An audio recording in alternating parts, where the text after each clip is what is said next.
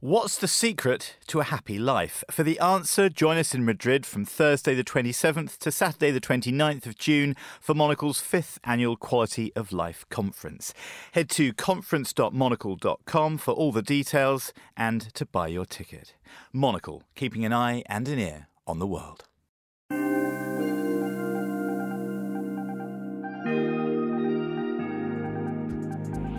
My experience of being a human being has definitely felt a lot like confinement. Confinement to a family, a family system, confinement to identity in terms of the history of my family, what I look like, as well as confinement as a mind confined to a body.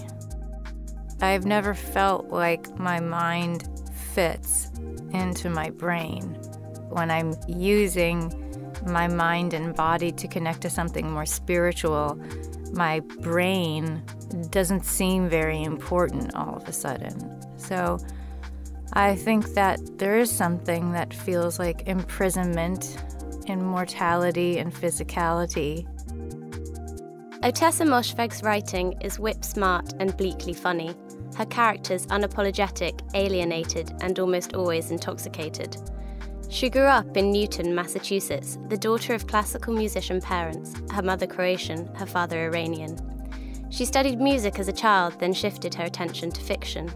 Ottessa graduated from Barnard College in 2002 and, after spending time in both China and New York, went on to attend the MFA program at Brown. She started with short stories, many of which appeared in the Paris Review, The New Yorker, Granta, and others. Her story, Bettering Myself, won the Paris Review's Plimpton Prize for Fiction in 2013. Her first longer piece of fiction, the historical novella McGlue, was published in 2014. Her second novel, Eileen, won the PEN Hemingway Award and was shortlisted for both the Man Booker Prize and the National Book Critics Circle Award. In 2017, she published Homesick for Another World, a collection of her short stories, and her third novel, My Year of Rest and Relaxation, hit shelves last year. I'm Chloe Ashby, and Ottessa Moshfegh joined me on the big interview. Ottessa Moshfegh, thank you so much for joining me in the studio here at Midori House, and welcome to the big interview. I thought we'd start talking about your most recent novel, My Year of Rest and Relaxation, which follows a young woman in New York who decides to sleep for a year and um, emerge reborn and a better person. I wondered if you could tell me a little bit about how this idea came to you. It sort of dawned on me that this was the book I was writing once I had just been sketching out the exposition of the book about this character with her daily habits which amounted to going downstairs from her apartment to a bodega and getting coffee and then coming back up to apartment. It's like there was a sense of, okay, this woman is up to something and that she's up to trying to do nothing.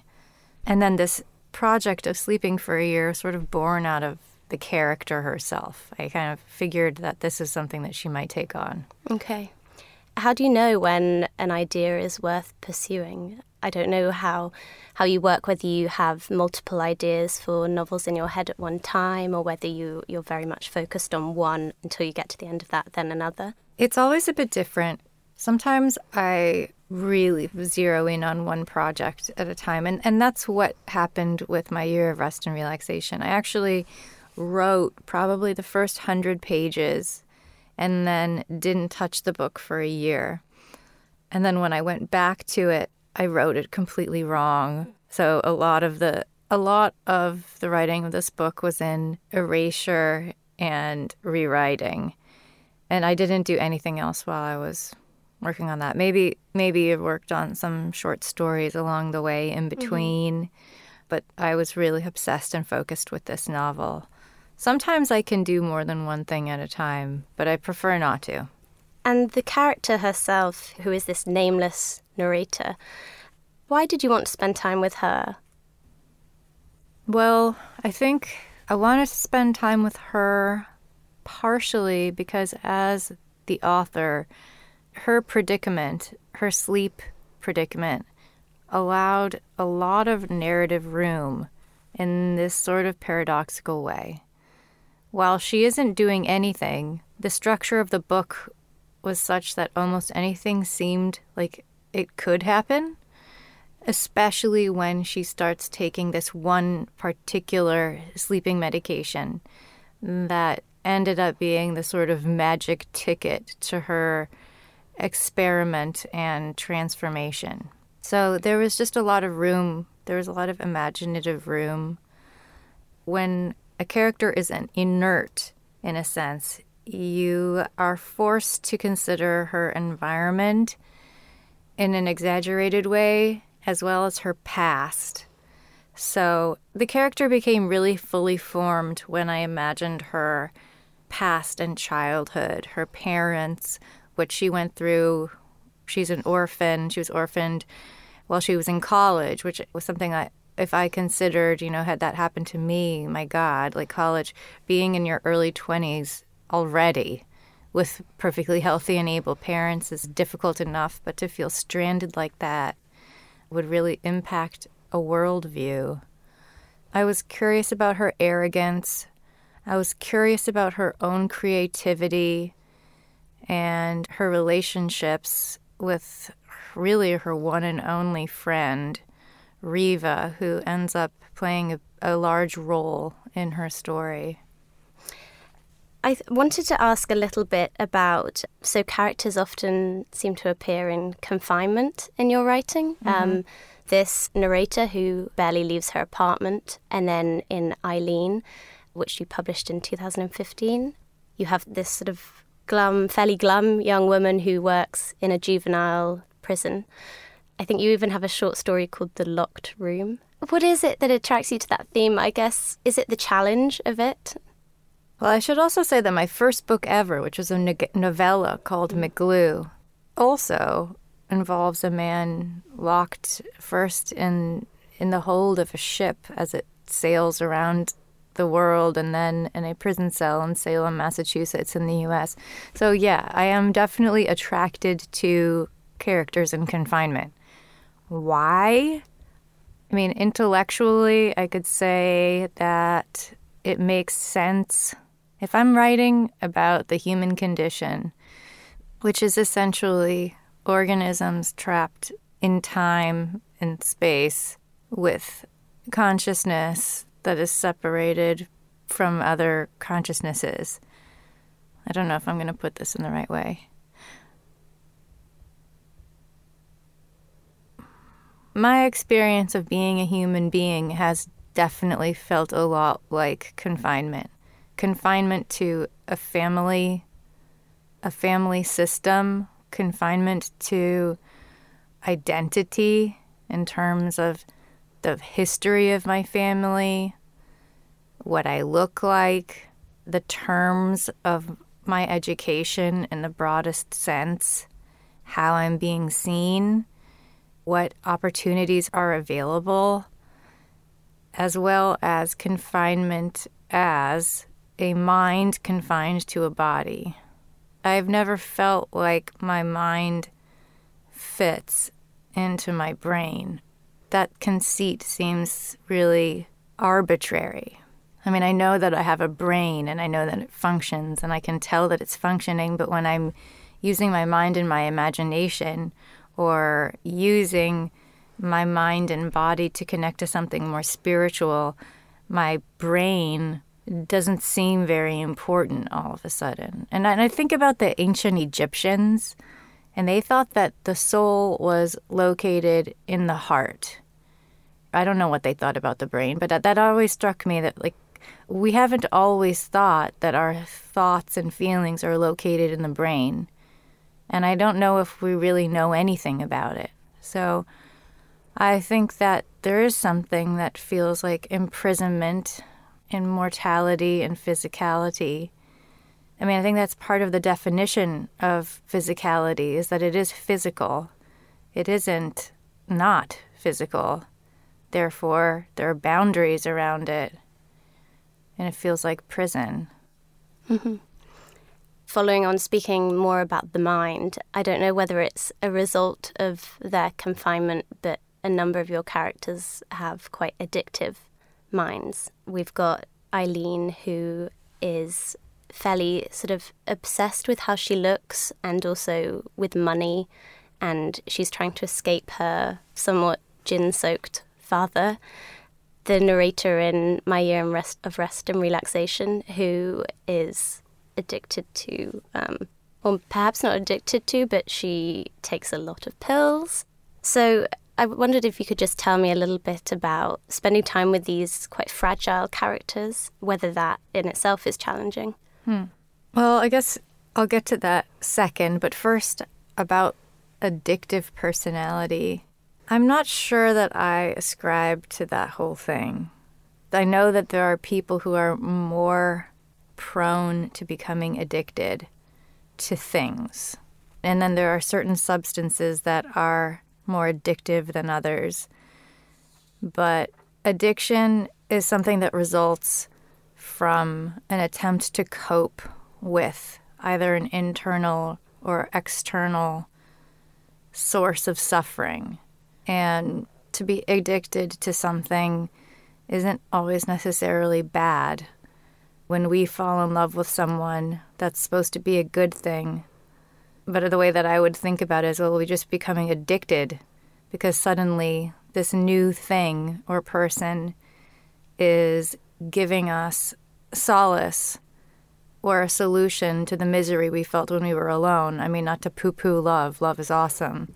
But I would just say, like, there's, we can be addicted to everything. And I think because addiction is so associated with things that are destructive and self destructive, both, it kind of gets a bad rap.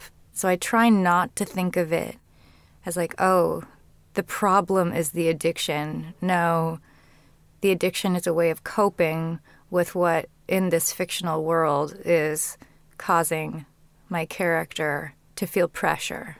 And then oftentimes as as characters go in narrative fiction, the very thing that you want is the thing that's going to destroy you. So, I mean, it doesn't have to be a substance or a person, but a motivation. The second part of your question obviously, all of this is just like coming out of my own mind. So, when I see a character and she's in a situation, I'm going to, my first thought is like, well, how is she going to deal with it? And if you don't deal with it, then you're just nothing. Like, you can deal with it by denying it, or you could deal with it by trying to ameliorate it. But people really don't know how to fix things, so they just try to cope. So I know that. I do that. It's not always effective. And I think where it gets interesting in fiction is when that, like I was saying, like, when you're trying to cope with something and that very coping thing is the thing that fucks you up more than the thing that you were trying to cope with. That gets interesting. And then sometimes this magical thing happens that you learn. And I think part of why I'm I stick with my characters is that I feel like they're going to teach me something because they're going to go through something I couldn't go through and therefore learn what I couldn't get to without them. Mm-hmm. I also, on a slightly lighter note, want to talk a little bit about humour because, among other things, your novel is very funny. And I wondered whether whether you set out to write a funny a funny book. I don't know if I set out to write a funny book, but it ended up being really funny. I mean, I think I think that my unnamed protagonist herself she didn't really make me laugh. She made me kind of like nod sometimes in amusement, but it was really the other characters that came in and sort of interrupted her life or characters that she sought out that really I thought were funny people. Her best friend Reva, who is so over the top, needy, her psychiatrist, who's just over the line of satire this on again, off again asshole boyfriend who is just sort of the apotheosis of jerk. Those people made me laugh. And I think that levity was the humor in the book was crucial because in many ways the premise is really dreary. Mm-hmm. Yeah. so Yeah, it had to be funny and not in a way that I was saying, oh, it has to be funny because people aren't going to want to read this because the premise is so dreary, but it just has to be funny to in order to exist in some kind of balance and for me to be able to tolerate it. It was like the, the humor in the book is a way of coping with the book. I also I found your your portrayal of the art world really amusing. The kind of art world players, even the works of art, which at some point comes up that they're intended to be subversive, but as your nameless narrator calls them, they're actually just canned counterculture crap. Um, I assume this bit was really fun to write. It um, was. Did you research? Did you go to galleries and spend time in that kind of world, or? Um, it's funny how things come together because I really haven't been one for galleries very much. I mean, I definitely love art. I particularly love painting. There isn't that much painting in the book, but there is a lot of sculpture and sort of conceptual art. Um, and it just so happened that in the year that this book takes place, that was the year in New York City that I was interested in going down to galleries in Chelsea. I mean, that's not a um, total coincidence, but mm-hmm. Um, 2000 and 2001 were a really interesting time, I thought, because art was becoming so subversive in America.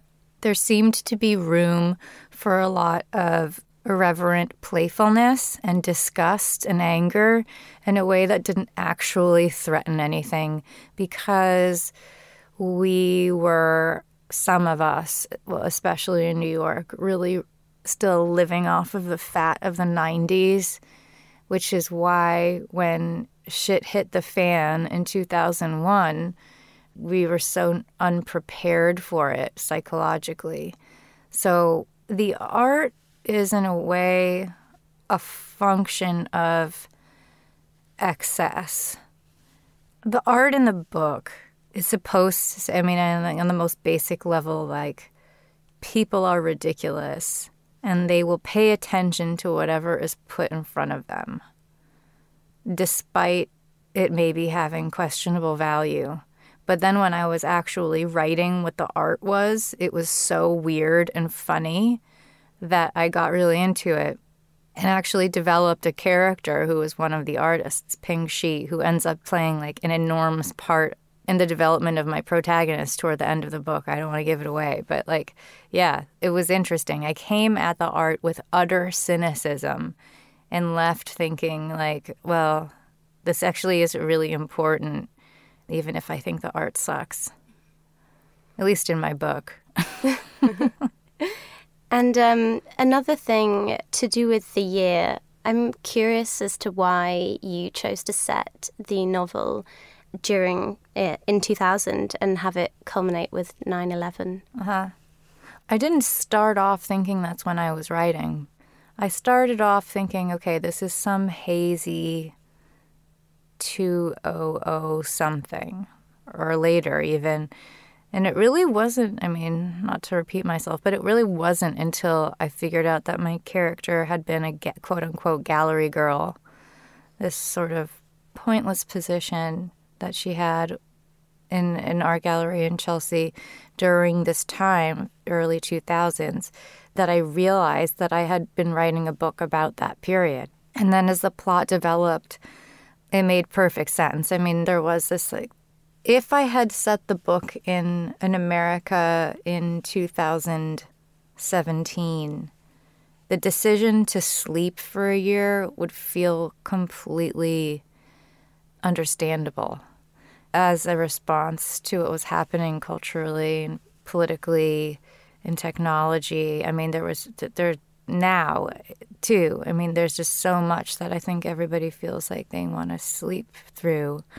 But in 2000, you know, not everybody was connected to their cell phone. There was still a sense of that like live like human liveliness in New York City and there was still a sense of that like radical grit and swish of money and dirt. I mean, it was still an interesting place. It wasn't totally digitized, it was not a virtual reality, it was a reality.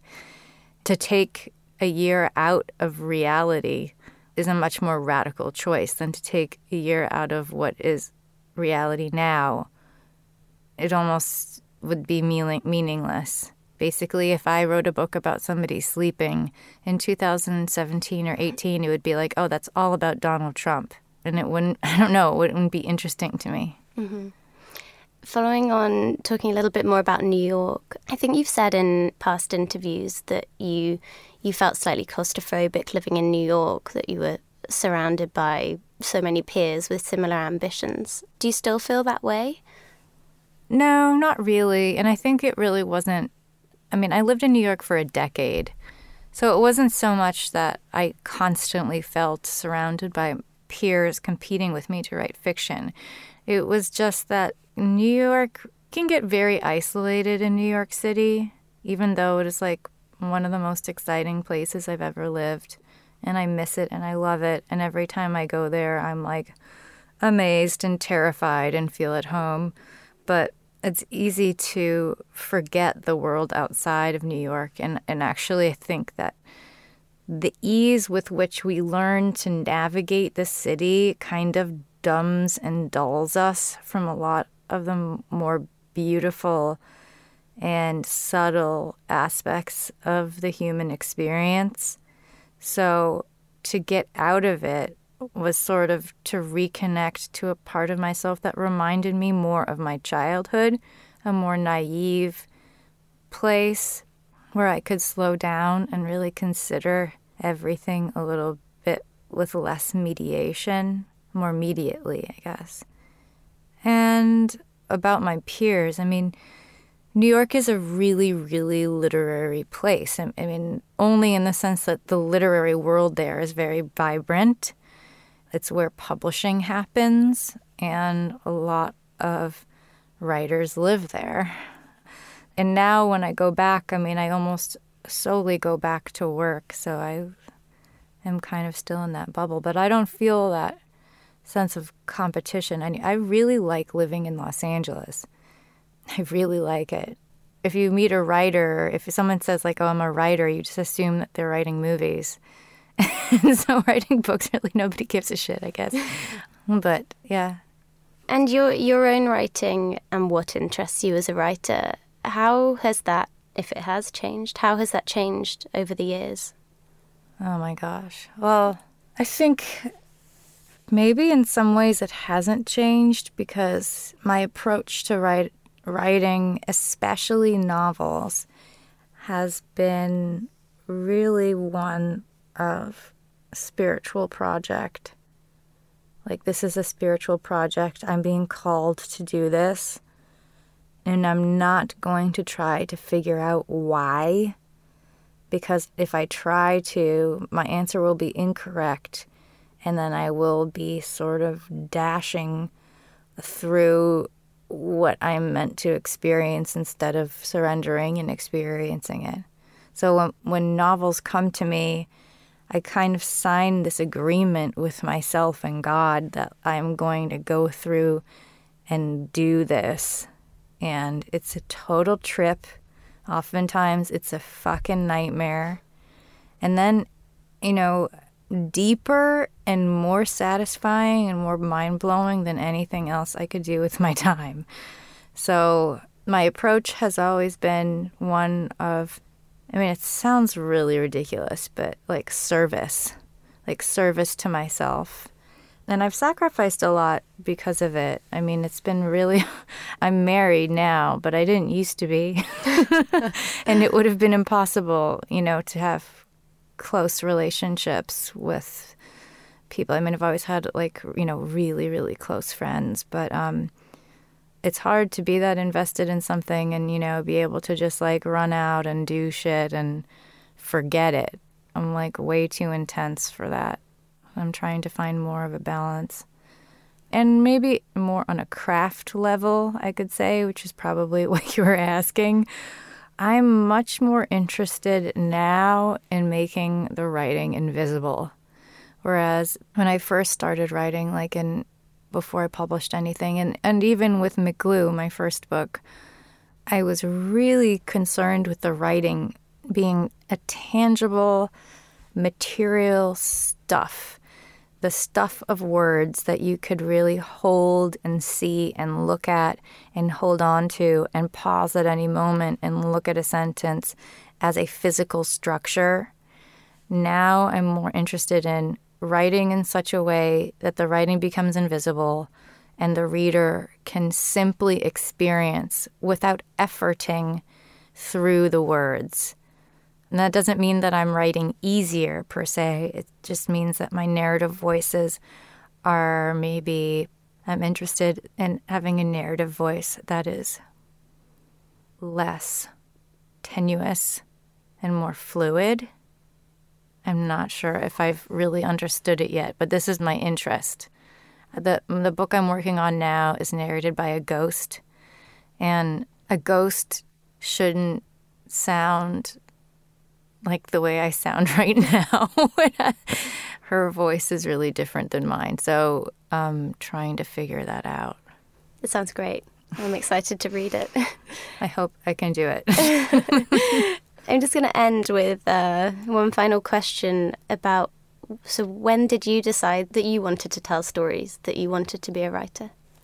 I think it was in sixth grade, which in the US, I think you're eight or nine. No, I think you're 10. Somewhere around then, I read The Necklace by Maupassant, and it totally blew my mind. I don't know why it was that story. Maybe because I was so young.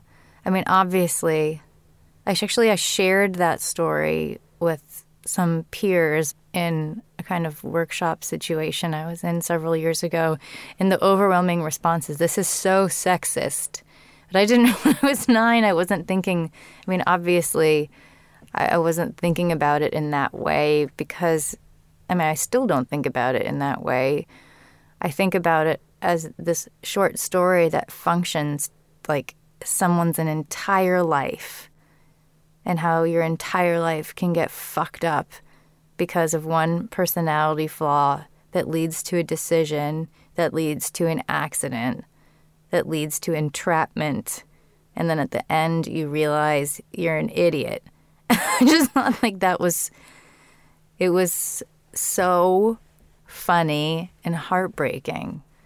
And it really excited me in a new way. And um, I think that's when I was like, oh, this is what I want to do. Yeah. Well, I'm glad you did it. Thanks. Um, Ottessa Moshfegh, thank you so much for joining me. Thanks for having me.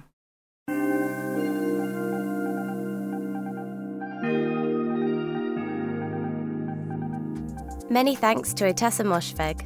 The paperback of My Year of Rest and Relaxation, published in the UK by Jonathan Cape, is out now. The Big Interview is produced by Yolene Goffin and edited by Cassie Galpin. I'm Chloe Ashby. Thank you very much for listening.